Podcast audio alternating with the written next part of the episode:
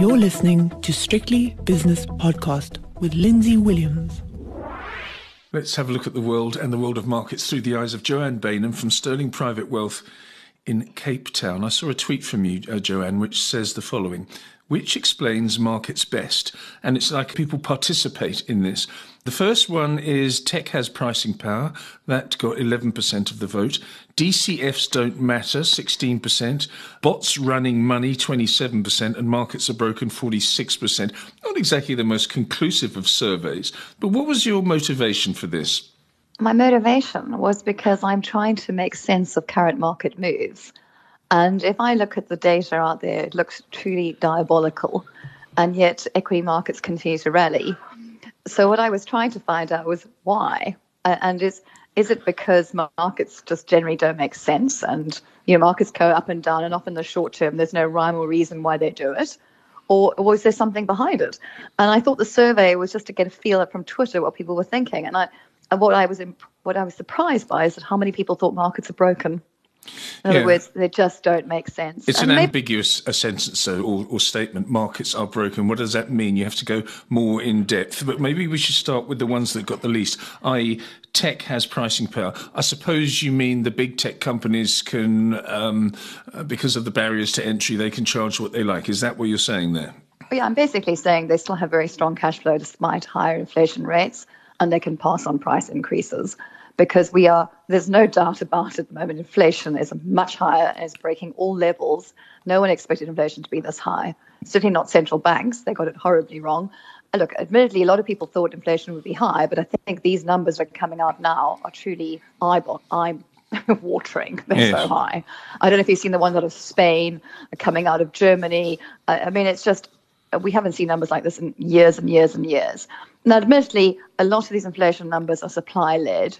They're not not through huge, massive demand, but there's still a demand element there as well. It's not completely supply led.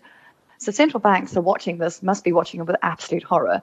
So my point about you know tech has pricing power in a world where sort of the rhetoric appears to be that central banks will remain behind the curve you want to be in companies that can pass on price increases because inflation is going to be stickier for longer is kind of my logic. So that's why i was trying to understand why tech was going up so much. And the tech companies you know the googles the alphabets the amazons etc do appear to have more pricing power than most other companies they do, and also companies like Apple. Let's not forget Apple. I mean, look at the, the performance. No, let's not forget Apple. Oh, we, we mustn't yeah. forget Apple because it doesn't matter what they say. They're, the next the next phone that comes out will have a ten percent price increase or an eight percent or inflation linked price increase or even a, component linked price increase because the components that they use are in short supply, first of all, and the actual materials that they need for those components are going through the roof. Uh, so they can pass it on. But no one will care because I know I'm not going to buy anything else. I'm not going to buy a Huawei or a, or a Samsung because I'm, I'm too old to, to change now. So I'll buy it and I'll, I'll swallow the extra if I I'm in the position to do so. So it, it is extraordinary the way that there are certain companies that people will always use. I will always use Amazon. I always use Apple. I will always Google rather than Yahoo. And it's irritating me because Yahoo's got some, there's some virus on my new laptop, which means that instead of Google, I get Yahoo. But that doesn't matter. The point is, loyalty is very, very important because we are of an age, um, Joanne, you're not quite of the same age as me, but we are of an age where we don't change that, that's also true, but there's another aspect to these companies. They are incredibly cash generative. So, not all tech companies, clearly, but these big mega cap companies are very cash generative. And what they've also been doing is buying their own shares back. So, mm. you've got a combination of having supposedly some pricing power. I do think on the Apple side of things, I think whilst, yes, they might be able to pass price increases on, people might hold their phones for longer. So that, that replacement cycle might take a bit longer. But then we know that Apple phones stop working after about two years often. So mm-hmm. maybe that's a different story. Very clever. That say the memory disappears and batteries stop working. But the point is, these companies are probably in a better position than a lot of other companies. Now, clearly, energy is another one of them. Like a lot of precious metal companies are also very good on from an inflation perspective. And you know, just as an aside, that's why I think we've seen the rand so strong this year because people have been trying to buy real assets in a world where inflation keeps picking up. And South Africa has a lot of real assets through its commodity complex, and that's why the rand's been so strong. So you've got, you know, the, the market is saying, what? How do we protect our money from going backwards from an inflation perspective? Hence, tech was one of the ideas I came up with. What I was more surprised by was um, people saying DCFs don't matter. Okay, you, you, have, you'll have to tell uh, everyone what a DCF is because it's another acronym that many people will not know. DCF, please. Okay, so discounted cash flow. So ultimately, the value of a company is the sum of its discounted cash flows into the future. Now, in that sentence alone, you've got future cash flows, which a lot of people, you know, often guess at, but the discount rate is normally known in the market, and we've got a very good idea that the discount rate or the interest rate from the central bank is going up. Okay, we know that the Fed keeps telling us it's going up. So all things being equal, if the future cash flows are high but the discount rate goes up, the current present value of your share should drop because the future cash flows are worth less now because the discount rate's gone up. It's just a mathematical concept. And people are saying to me, well, it doesn't matter because, you know, there's just so much money still in the system, despite the Fed raising rates or attempting to raise rates. There's still so much money looking for a new home. And I think the other thing with why DCFs perhaps don't matter right now, I think they should, but perhaps why they don't, is because people don't buy bonds why on earth would a rational investor buy US treasuries right now when inflation is so arguably so much higher than the current rate you're being compensated for? And even future expectations of inflation are rising. I think it's the thing the central bank's most terrified of because if we look at inflation expectations, they're rising everywhere. And that's why this time around, famous last words probably, I don't think the Fed has your back. I don't think the market's fall a lot. The Fed's rushing in to save the day. So that's another reason I'm looking at markets going, why are they so complacent? Because we've had 10 years of massive liquidity. And I think that's changing. Well, it is changing. But on the other hand, the markets haven't fallen in a heap. They had a wobble uh, four, four and a half weeks ago. They had the wobble, but the wobble has now stabilised, and we've got an S&P that is within touching distance of an all-time record high. So I don't think the Fed needs to worry about, um, as you as you quaintly put it, having our backs because they don't need to. They've done their thing. It's been a relatively smooth transition. Bond yields at one stage, the 10 year went to 2.55%, I think about a week ago. It's back to 2.33% as we record this podcast. But no, they, they don't need to. I think they've done it rather smoothly, a little bit late, but a very smooth transition from complete liquidity flood and low interest rates to pulling in liquidity, quantitative tightening, in other words, and rising interest rates. So, in a way, I begrudgingly admire them. Okay, then there's another school of thought that says they haven't actually started tightening yet. Mm-hmm. They're still in quantitative easing. So, I think tightening starts quite soon.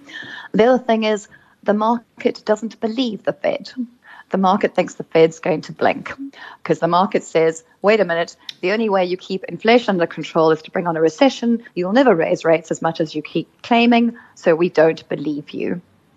And I'm saying to you that I actually, in this case, think the Fed has no choice. The market's so used to the Fed backing off, being a wimp. You must see the comments that people are writing about the Fed. They'll never do it. They'll never raise rates like this. I think they're looking at the inflation numbers and are genuinely, genuinely cornered. And I don't think they've done a good job. I think they should have raised rates a long time ago. Yes. And I think this time around they have to be forced to raise rates a lot more aggressively than they perhaps would want to have done so. Because I think the inflation genie, there's a big risk of coming out the bottle. And I think they're looking at the inflation expectations and they're genuinely worried. Because if you look at wage inflation, it's picking up. And that's the one number that once you give someone a wage inflation increase, you can't turn around and say sorry you can't have it anymore. Yeah but don't forget so you're, not, I, you're, I, not, you're not talking about the turkish central bank here. You're not going to get uh, that uh, type of scenario where they wake up one morning and say wait a second inflation's now 9% not 7% and uh, it could go higher even though I, I, tend to think it won't do, but uh, because of the easing off of commodity prices. And you have to keep on feeding commodity prices in order, order to keep on feeding inflation, Joanne, as you as you well know. But they're not going to do a turkey on us, and they're going to keep it at 25 basis points, maybe more frequently than expected, but certainly not 50 and 75 or even 1% at a time. Don't you agree? Look, I mean, it's impossible to understand what the Fed's going to do because, as I said, I think the Fed's cornered.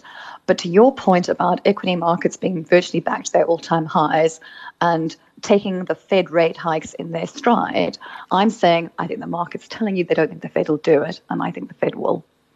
So my my argument of the markets at the moment, we've seen this incredible rally from low levels. There was huge fear in the markets, Ukraine, Russia, etc., and rising inflation numbers.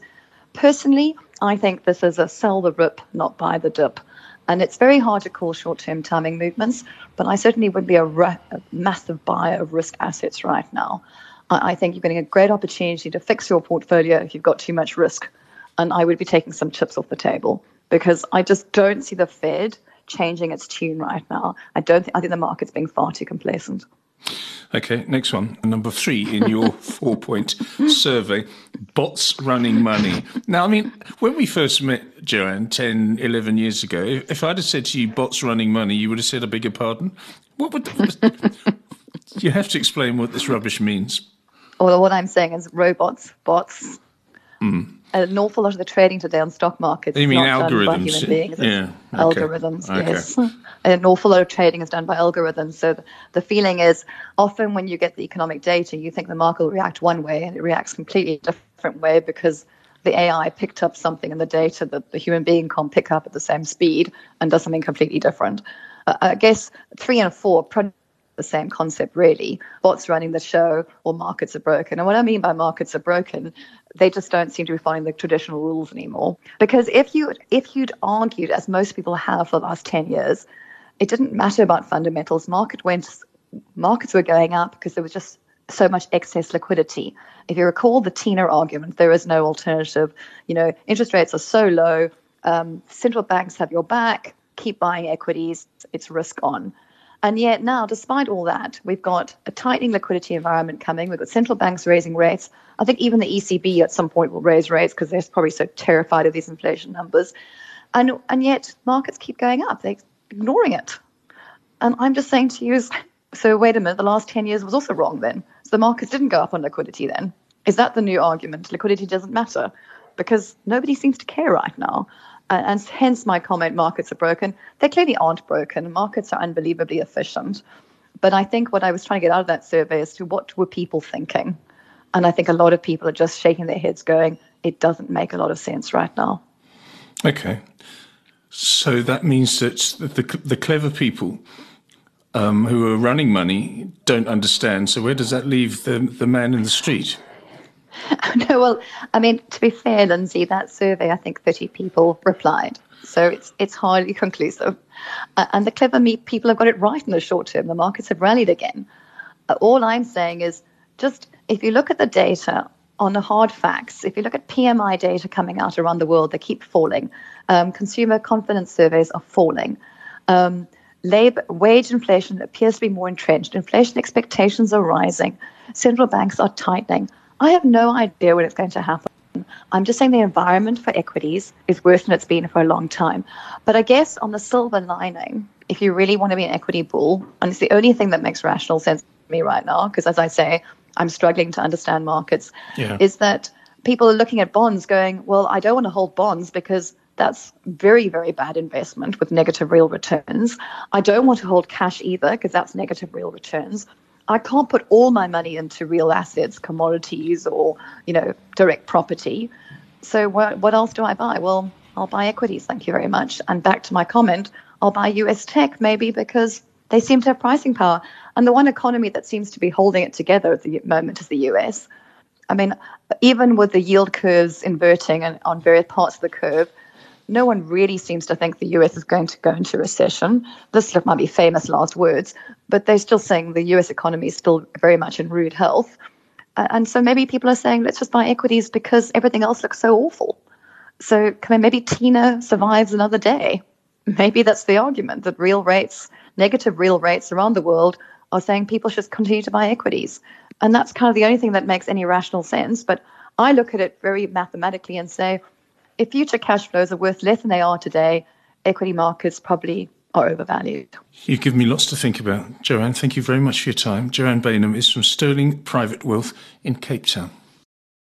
The views and opinions expressed in these podcasts are those of Lindsay Williams and various contributors and do not reflect the policy, position, or opinion of any other agency, organization, employer, or company associated with strictlybusinesspodcast.com. Assumptions made on the analyses are not reflective of the position of any other entity other than the speaker or the author. And since we are critically thinking human beings, these views are always subject to change, revision, and rethinking at any time. Please do not hold us to them in perpetuity.